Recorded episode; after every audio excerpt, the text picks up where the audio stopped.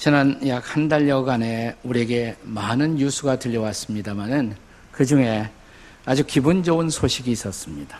그것은 태국 유소년 축구팀 소년들과 코치 포함한 13명이 무려 17일간 동굴 속에 갇혀 있다가 전원이 구조된 소식이었습니다.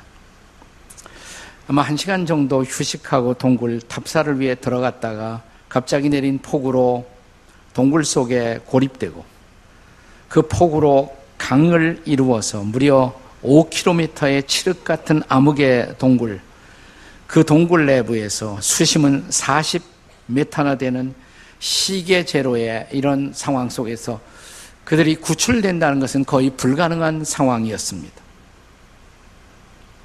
그런데 이 극적인 구조 성공에는 여러 가지 요인들이 존재했지만 간구할 수 없는 중요한 요인은 코치의 리더십이었다고 평가되고 있습니다. 두 주간 동굴 속에서 불안해하는 소년들에게 코치는 그들의 마음을 계속 다잡고 우리는 반드시 살아나간다 라는 희망을 계속적으로 주입시켰습니다. 그는 동굴 속에서 소년의 부모들과 통화하면서 죄송하다고 그들을 동굴로 인도한 것에 대해 사과하고 그러나 최선을 다해서 아이들을 보살피고 이곳에서 안전히 나가도록 하겠다고 약속을 했습니다. 어, 실제로 자신은 모든 그 먹을 것을 양보한 채 공복 상태로 버티면서도 아이들에게 매일매일 대화를 나누고 희망의 산소를 주입시키고 있었던 것입니다. 여러 국제 전문가들의 도움이 컸지만 중요한 것은 이 아이들이 전원 포기하지 않고 구조를 기다렸다는 사실입니다.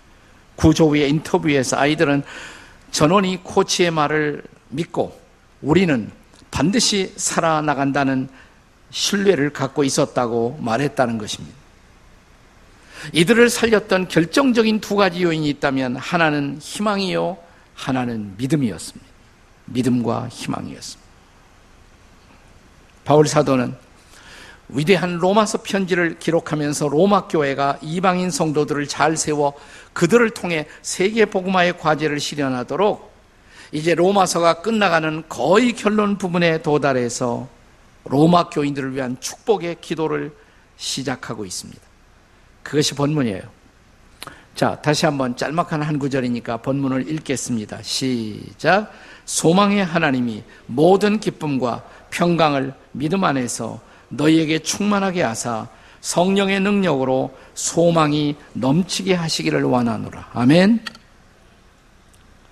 바울은 로마 성도들이 하나님을 그 무엇보다 소망의 하나님으로, 희망의 하나님으로 알게 되기를 기도하고 있는 것입니다. 그리고 적지 않은 박해가 아직도 존재하고 있는 상황 속에서 그들이 희망을 포기하지 않을 때에만 로마의 복음화가 가능한 것을 그들은 알고 있었던 것입니다. 만약 그들이 소망으로 충만한 삶을 산다면 그것은 다른 어떤 언어보다도 강력한 믿음의 증언이 될 것입니다. 그래서 소망의 하나님이 성령의 능력을 통해 이 믿는 자들의 삶을 소망으로 채워주시기를 기도한다고 바울은 기도하는 것입니다. 그러나 그들이 구체적으로 소망으로 충만한 삶을 산다는 것, 그건 뭘 의미할까요? 소망으로 인생을 산다는 것은 구체적으로 어떤 삶을 뜻하는 것일까요? 첫째로, 기쁨으로 충만한 삶입니다. 기쁨으로 충만한 삶. 바울 사도는 소망이 채워진 삶의 특성이 뭐냐? 그것은 기뻐하는 삶이다라고 말합니다. 사실 바울은 오늘 본문이 로마서 15장인데 14장에서 하나님의 백성들이 추구하고 있는 하나님의 나라, 그 나라의 특성을 이미 14장에서 말한 바가 있습니다. 로마서 14장 17절의 말씀을 다시 한번 기억하겠습니다. 같이 읽습니다. 시작. 하나님의 나라는 먹는 것과 마시는 것이 아니요 오직 성령 안에서 의와 평강과 희락이라. 하나님 나라의 특성 가운데 마지막 세 가지 뭘 강조했어요? 의, 평강, 희락. 마지막 희락이 기쁨이에요. 다른 말로 말하면 joy. 네. 하나님의 나라는 기쁨의 나라라는 것입니다. 그리고 이 나라에 속한 백성들은 기쁨의 백성들이어야 한다라고 말하고 있는 것입니다. 자, 하나님의 백성들이 기쁨으로 삶을 살아갈 수가 있는 이유. 그것은 그들에게 소망이 있기 때문에 그래요. 소망이 없다면 기쁨도 없죠. 소망이 사라진다면 우리는 슬퍼할 수밖에 없습니다. 그러나 사라질 수 없는 소망, 소멸될 수 없는 소망, 그 소망을 우리가 갖게 되었다면 어떻게 기뻐하지 않을 수가 있겠습니까? 그래서 바울은 로마서 15장에서 오늘 본문에 들어가기 전에 본문은 13절이지만 그 직전에 10절부터 보시면 10절에서 먼저 이렇게 선언합니다. 자, 로마서 15장 10절에요. 같이 읽습니다. 시작. 또 이르되 열방들아 주의 백성들과 함께 즐거워하자. 우리가 함께 즐거워하자. 이렇게 그들에게 권면하고 있습니다. 이어지는 11절 한번 읽어보세요. 11절 시작. 또 모든 열방들아 주를 찬송하며 모든 백성들아 그를 찬송하라. 여러분 우리가 하나님을 찬양할 수 있는 이유 왜 그럴까요? 소망이 있기 때문이죠. 소망. 소망이 없다면 우리가 어떻게 하나님을 찬송할 수 있겠어요? 자, 이제 드디어 우리가 본문인 13절 들어오기 직전 구절 12절입니다. 12절을 함께 같이 읽겠습니다. 시작. 또 이사야가 이르되 이세의 뿌리 곧 열방을 다스리기 위하여 일어나시는 이가 있으리니 열방이 그에게 소망을 두리라. 여기 이세의 뿌리가 나와요. 이세의 뿌리가 누구예요? 다윗이죠. 이세에게서 다윗이 나왔고 다윗의 후손 중에서 그리스도가 말이에요. 그러니까 이세의 뿌리 된 분이 일어날 터인데 일어날 터인데 열방은 그에게 소망을 두리라. 그분이 누구예요? 예수님이죠. 예수 그리스도. 소망의 그리스도. 그분이 바로 우리 모든 주의 백성들이 그리고 열방이 함께 기뻐하고 찬양할 수 있는 이유가 된 것입니다. 바울 사도가 예수님을 영접하고 이런 기쁨으로 충만하실 때 그는 로마의 감옥에 갇혀 있으면서도 빌립보 성도들에게 편지를 쓰면서 기뻐하라고 말합니다. 자, 감옥에 갇힌 사람이 감옥 바깥에 멀쩡하게 살고 있는 사람들에게 편지 쓰면서 기뻐하라. 자, 빌립보서 4장 4절 한번 같이 읽어요. 시작. 주 안에서 항상 기뻐하라. 내가 다시 말하노니 기뻐하라. 이 편지를 어디서 썼다고요? 감옥에서, 감옥에서. 자, 그렇다면 감옥이 가둘 수 없었던 기쁨, 쇠사슬이 맬 수 없었던 이 기쁨, 바울을 다 지금 붙들고 있었던 바울의 마음을 채우고 있었던 이 기쁨, 이 기쁨의 원인이 뭐냐 이 말이에요. 소망이 있어서 그래요. 소망. 소망이 없다면 기쁨도 없어요. 자, 우리가 빌립보사는 편지를 1장부터 읽어보시면, 자, 바울이 로마의 감옥에 들어갔을 때 재판을 기다리고 있습니다. 재판에서 사형 선고 받을 수가 있어요. 그런 상황이라는 것을 잊지 마시고, 자, 빌립보서 1장 21절, 20절과 21절. 자, 한번 같이 읽어요. 빌립보서 1장 20절, 21절 시작. 나의 간절한 기대와 소망을 따라 아무 일에든지 부끄러워하지 아니하고 지금도 온전히 담대하여 살든지 죽든지 내 몸에서 그리스도가 존귀하게 되게 하려 하나니 21절 이는 내게 사는 것이 그리스도니 죽는 것도 유익합니다. 나에게 소망이 있다. 감옥에서 이렇게 말하는 거죠. 그래서 살든지 죽든지 그것은 문제가 아니다. 이렇게 말합니다. 왜? 살면 나의 소망이신 그리스도를 계속 전할 것이고 죽으면 나의 소망이신 그리스도께로 가서 그분과 온전히 연합할 것이고 그러니까 사냐 죽느냐 그건 문제가 아니고 예. 사냐 죽느냐 그것은 문제가 아니고 그리스도가 나를 통해서 얼마나 존귀히 나타나느냐 그것이 문제다 이렇게 바울이 말하는 것입니다. 그래서 바울은 기뻐했습니다. 감옥 안에서도 기뻐했어요. 그리고 감옥 바깥에 있는 자기를 따르는 성도들에게 기뻐하라는 이 편지를 쓸 수가 있었던 것입니다. 우리가 요한복음 15장을 읽어보시면 이 15장은 흔히 우리가 포도나무 비유의 장 이렇게 말하죠. 자 이렇게 시작됩니다. 요한복음 15장이 나는 포도나무요. 그 다음에 너희는 가지니. 자 포도나무는 누구? 예수님. 가지는 누구? 성도들. 자 가지된 우리가 포도나무이신 예수님께 붙어 있을 때 거기서 맺어야 할 삶의 열매가 무엇인가? 그게 요한복음 15장이에요. 네, 그 열매 중에 중요한 열매가 뭘까요? 자, 요한복음 15장 11절의 말씀을 함께 같이 읽겠습니다. 다 같이 시작. 내가 이것을 너희에게 이름은 내 기쁨이 너희 안에 있어 너희의 기쁨을 충만하게 하려 함이라. 우리가 맺어야 할 진정한 열매, 우리가 예수님께 속한 인생을 산다면 기쁨이 충만해야 된단 말이에요. 기쁨. 이게 정상적인 그리스도인이에요. 정상적인 그리스도인. 옆에 사람 쳐다보세요. 기쁨이 충만하신가 한번. 기쁨이 충만하세요? 한번 물어보세요. 기쁨이 충만하세요? 안 그런 것 같으면 뭐예요? 비정상. 옆에 분들에게 안 그런 것 같으면 비정상이시네요. 정상적인 그리스도인은 기쁨으로 충만한 삶을 산다 이 말이에요. 기쁨으로 충만한 삶. 왜 예수님께 대한 소망이 있습니다. 두 번째, 두 번째는 평강으로 충만한 삶. 우리가 예수님께 대한 소망이 있으면 또한 평강으로 충만한 삶을 산다는 것입니다.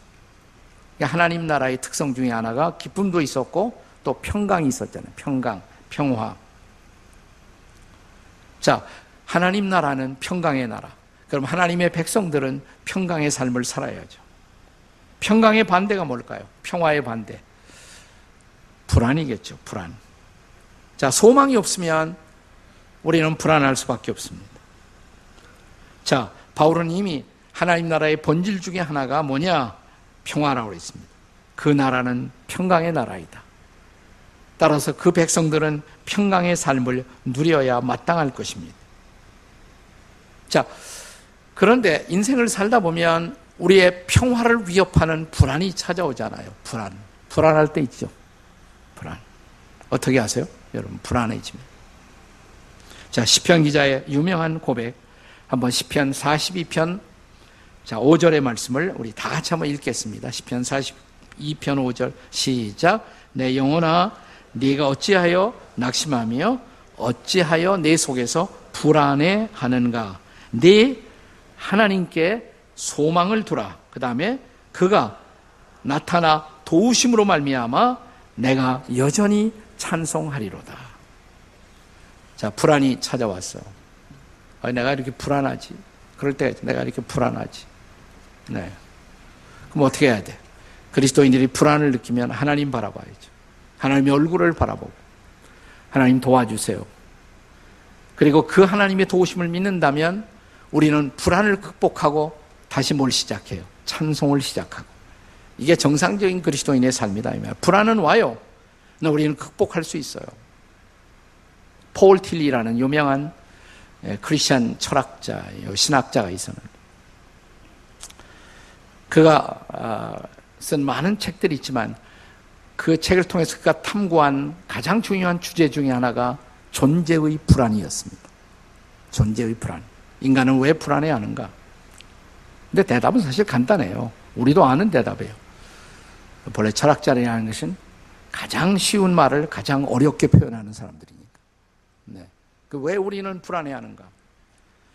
이 틸리의 진단에 의하면 그것은 우리의 비존재를 향한 불안이다. 내가 없어질 것에 대한 불안이다 이 말이에요. 나라는 존재가 언젠가 없어지잖아요. 죽음에 대한 불안. 그것이 불안의 가장 근원적인 의, 이유이다 이 말이죠. 언젠가 나라는 존재가 없어져. 불안할 수밖에 없죠. 죽음이 가져오는 불안이. 그러나 우리가 하나님을 믿는다면 하나님을 신뢰하는 그 순간 뭐예요? 우리는 궁극적 실제, 필리가 많이 쓰는 단어예요. 우리의 궁극적 실제, ultimate being, 궁극적 존재요, 영원자이신 하나님과 연결돼요. 그리고 하나님 안에 살게 돼요. 그 하나님을 바라보는 바라봄, 그것이 희망이에요. 그것이 우리의 소망인 것입니다. 자, 이 소망이 주어진다면 우리는 불안을 극복할 수가 있음을 믿습니다. 그게 우리의 고백이죠. 자, 불안은 그렇다 치고 걱정과 염려는 어때요? 살다 보면 다시 어, 우리의 평화를 위협하는 이 염려거리들이 계속 찾아오잖아요. 그 처방을 바울은 뭐라고 말합니까? 빌리포스 4장 6절에 보시면 그 염려를 극복하는 처방이 있다. 그것도 기도다 이 말이에요. 기도. 기도가 뭐예요? 하나님 바라보는 거죠, 뭐 그것도. 자, 빌립보 4장 6절 한번 같이 읽어요. 다 같이 시작. 아무것도 염려하지 말고 다만 모든 일에 기도와 간구로 너희의 구할 것을 감사함으로 하나님께 아뢰라. 여기 시작이 이렇게 돼. 아무것도 염려하지 말고 모든 일에 아무것과 모든 것이 사실은 대조적인 단어예요. 아무것도 염려하지 말고 nothing 염려하지 말고 everything 모든 것을 기도와 간구로. 자, 염려거리가 생겼어요. 크리스천에게는 그게 기도거리다 이 말이에요. 그러니까 염려할 모든 것을 기도할 모든 것으로 바꾸라 이 말이에요. 자, 그렇게 하면 약속이 있어. 그 다음 절. 빌리포 4장 6절 다음 절 몇 절이에요? 제가 어려운 질문 했어요. 빌리포 4장 6절 다음 절 7절 같이 읽어요. 7절 시작. 그리하면 모든 지각에 뛰어난 하나님의 평강이 그리스도 예수 안에서 너희 마음과 생각을 지키시리라. 아멘. 예, 지키신다. 이 군대 수로입니다. 자, 군인들이 성을 지킨다. 든든하죠. 지켜주신다. 자, 근데 우리의 마음과 생각을 지켜주신다. 뭐가? 하나님의 평화가. 하나님의 평화. 기도하는 사람들, 간구하는 사람들. 사실은 기도하다 보면 기도는 간구가 돼요. 우리의 기도가 진지하자면 모든 기도는 우리를 간구의 자리로 이끌어요. 기도하다 보면 간절히 기도하게 되죠. 간구하게 돼요. 그렇게 하면 약속입니다. 모든 지각을 초월한 이해를 초월한 이 말이에요. 사람의 생각을 초월한 하나님의 평화가 우리의 마음과 생각을 지켜주신다. 아멘? 그럼 평화로 충만하게 돼요. 그 평화가 우리를 다시 지켜. 자, 여기 염려라는 거, 이 단어는 본래 히라보 번호에 메림나오라는 단어로 되어 있어요. 메림나오. 두 가지 단어의 합성어인데, 메리조, 찢는다, 나눈다는 뜻이에요. 나오란 말은 누스, 마음이란 단어에서 나온 말입니다. 마음을 찢는다. 그게 염려예요. 마음을 찢는 여러 가지 걱정거리, 염려거리들이 있잖아요. 자, 그런데 그 염려거리를 갖고, 자, 우리의 모든 염려거리는 뭐다 그랬어요? 염려거리는 따라서, 염려거리는 기도거리다. 자, 옆에 분들에게 염려거리는 기도거리입니다. 한번 해보세요. 그러니까 염려가 생겼어요? 뭐 해야 돼요? 즉각적으로 기도해야지. 기도 제목으로 기도해야 돼. 자, 기도하면, 간구하면, 하나님을 바라보면 하나님의 임재로 가득 찹니다. 그리고 하나님의 평화가 다시 우리 마음을 다스립니다. 네. 그때 우리의 영혼은 하나님의 평화로 충만한 영혼, 그리스도의 평강으로 충만한 영혼입니다.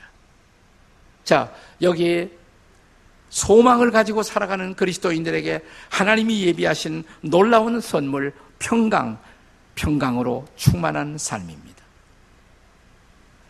자, 이 소망을 가지고 살 때 주께서 우리에게 주신 또 하나의 약속이 있어요. 세 번째 약속, 오늘 본문에. 믿음 안에서 사는 삶입니다. 소망이 오면 기쁨의 삶을 살고 평강의 삶을 살고 또 하나 더 있어요. 믿음 안에서의 삶을 살게 된다는 거예요. 자, 소망은 우리를 믿음 안에 있게 합니다. 소망은 우리를 믿는 자가 되게 합니다. 여기 우리말에는 믿음 안에서 이렇게 돼 있어요. 그래서 영어로 보면 믿음 안에서 그랬으니까 뭐 in faith 이렇게 해야 될 것 같은데 실제로 번역 보면 그렇게 돼 있지 않아요. 대부분의 영어 번역은 믿음 안에서라는 말을 뭐라 하냐면 believing 현재 진행형으로 이렇게 번역을 합니다. believing 다시 말하면 소망은 우리를 계속해서 믿게 한다는 거예요. 우리가 소망이 있으면 계속해서 믿게 돼요. 빌리빙 하게 돼요. 소망이 우리를 계속해서 믿는 자가 되게 합니다. 또 믿고 있을 때, 우리가 믿고 있을 때 성령의 능력이 우리를 소망으로 채워주신다는 것입니다.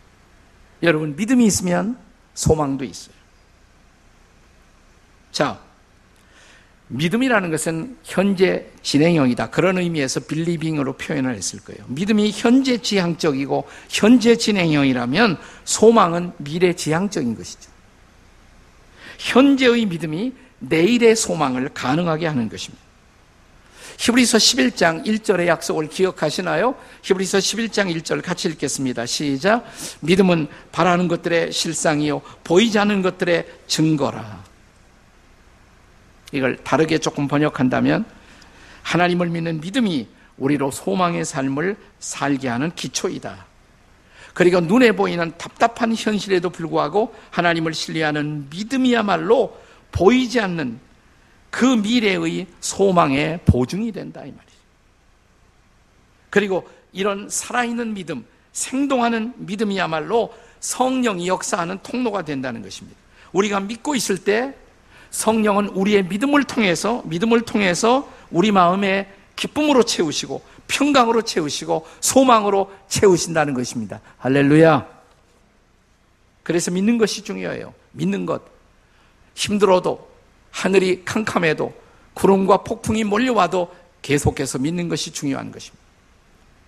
유대인들은요, 기쁨이 올 때, 명절이 올 때, 혹은 슬픔이 올 때, 기쁨이 올 때도 슬픔이 올 때도 부르는 유대인들의 노래 하나가 있어요. 아니 마민이라는 노래가 있습니다. 아니 마민. 나는 믿는다. 이런 뜻이에요. I believe. 이 노래를 유태인들은 심지어 나치 독일의 박해를 받고 그들이 가스실로 갈 때에도 이 노래를 부르면서 가스실로 갔어요. 본래 이 노래는 12세기의 유태인 어, 랍비 철학자인 모세 마이모니데스라는 사람이 쓴 시에다가 어, 운율을 붙인 것이지만 리듬을 붙인 것이지만 2차 대전 당시 유태인들이 독일에 의해서 나치에 의해서 박해를 받을 때 수용소 속에서 다시 태어난 노래, concentration camp에서 다시 태어난 노래라고 알려지고 있습니다. 그러니까 모든 소망이 사라진 절망 속에 태어난 노래, 절망 속에 부른 소망의 노래가 바로 이 노래예요. 아니 마민. 가사는 이렇습니다. 아니 마민. I believe. 나는 믿네. 나는 확실히 믿네. 메시아가 오신다는 것을. 나는 믿네. 나는 메시아의 오심을 믿네. 그가 오신다는 것을 믿네. 나는 메시아의 오심을 믿네. 그가 오신다는 것을 믿네. 그의 오심이 늦을지라도 그럼에도 나는 기다린다네. 그의 오심이 늦을지라도 그럼에도 나는 기다린다네. 그의 오심을 날마다 기다린다네. 아니 마민. 아니 마민. 한번 해보세요. 아니 마민. 아니 마민. I believe. 나는 믿네. 나는 믿는다. 참 슬프고 아름다운 노래예요. 실제로 유대인들은 슬플 때도 이 노래 부르고 기쁠 때도 이 노래를 부르고 아니 마음인 아니 마음인 그런데 이 노래는 유태인 시인이었던 레이빅이라는 사람이 이 유명한 노래를 가지고 조금 다르게 개사를 해서 또 다르게 불리워지기도 합니다. 그 가사가 굉장히 의미가 있어서 제가 한번 소개해드리고 싶어요. 이렇게 되어 있습니다. 벙커에서도 우리 유대인들은 아니마미를 부른다네. 메시아의 오심을 믿는다고. 그의 오심이 늦을지라도 나는 믿네. 그는 저기에서 여기에서 오실 것이라고. 캠프, 이 캠프는 concentration camp, 유대인들의 그 잔인한 수용소를 말하는 거예요. 캠프에서도 우리는 노래를 부른다네. 나는 믿네, 나는 믿네.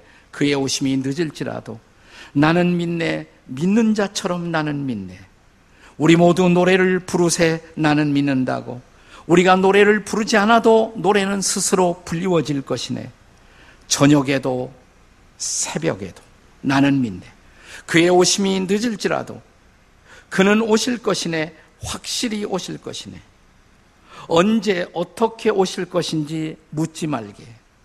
유대인의 노래처럼 나는 믿네. 나는 믿네. 보라, 그는 오시고 있지 않은가. 보라, 그는 여기에 계시다네. 마지막 소절이 아주 흥미로워요. Look, he is already here. 보라, 그는 여기에 계시다네. 컨센츄리션 캠프에 그 나치의 그 캠프 속에 갇혀 있었던 유태인 외과 의사 한 사람이 있었습니다. 그 캠프에서는 매일매일 수용자를 뽑아내어서 가스실로 어, 보내고 있었습니다. 이런 살벌한 상황. 그러니까 아침에 일어나면 오늘 나는 혹시 가스실로 가지 않을까? 이런 공포 속에 하루가 밝아오고 또 밝아오고. 근데 유태인 외과 의사가 어느 날 노동실에 가서 일을 하다가 유리 조각 몇 개를 발견해. 그는 그 유리 조각을 호주머니에 포켓에 넣고 자기의 침실로 돌아옵니다. 그리고 이른 아침 날이 밝으면 그 유리 조각으로 면도를 해요. 면도. 비누칠을 해갖고 그것으로 면도질을 합니다. 피가 흐르지만 깨끗이 면도를 합니다. 자, 이제 그날 가스실로 갈 사람을 쭉 세워놓고 거기 간수가 뽑아낼 때 이 외과 의사 앞에만 오면 그의 빛나는 눈동자, 면도질 해버린 깨끗한 그 얼굴을 볼 때마다 이놈은 아직 죽을 때가 아니지. 그리고 비껴가는 거예요. 계속 비껴. 마침내 독일이 항복하고 이 외과 의사는 생존자가 되어서 이 감옥을 나오면서 그는 다시 이 노래를 부릅니다. 아니 마음인 나는 믿네 나는 믿네 메시아의 오심을 나는 믿네 그의 오심이 늦을지라도 나는 믿네 소망의 하나님을 믿는 자 믿고 기도하는 자 그에게 성령은 오셔서 기쁨을 채우시고 평화를 채우시고 소망으로 채워주십니다. 믿는 자들을 통해서 하나님은 일하십니다. 오늘 우리를 둘러싸고 있는 하늘이 구름 덮인 절망의 하늘이라고 할지라도 우리가 믿는다면 사랑하는 여러분, 우리는 이제 하나님을 향해 이 어두운 하늘, 저 위에 계신 하나님을 향해 오늘 우리도 이렇게 고백해 보시겠습니까? 저를 따라서 해보세요. 아니, 마음인, 아니, 마음인, 내가 믿나이다. 다 같이 내가 믿나이다. 주여, 내가 믿나이다. 우리가 이 믿음을 갖고 있는 한 성령은 역사할 것입니다. 그는 우리에게 소망을 채울 것입니다. 이 소망을 가지고 소망 없이 살고 있는 사람들에게 소망의 복음을 나누어 주는 한 주간, 이 한 주간도 그런 아름다운 한 주간이 될 수 있기를 주의 이름으로 축원합니다. 기도하시겠습니다.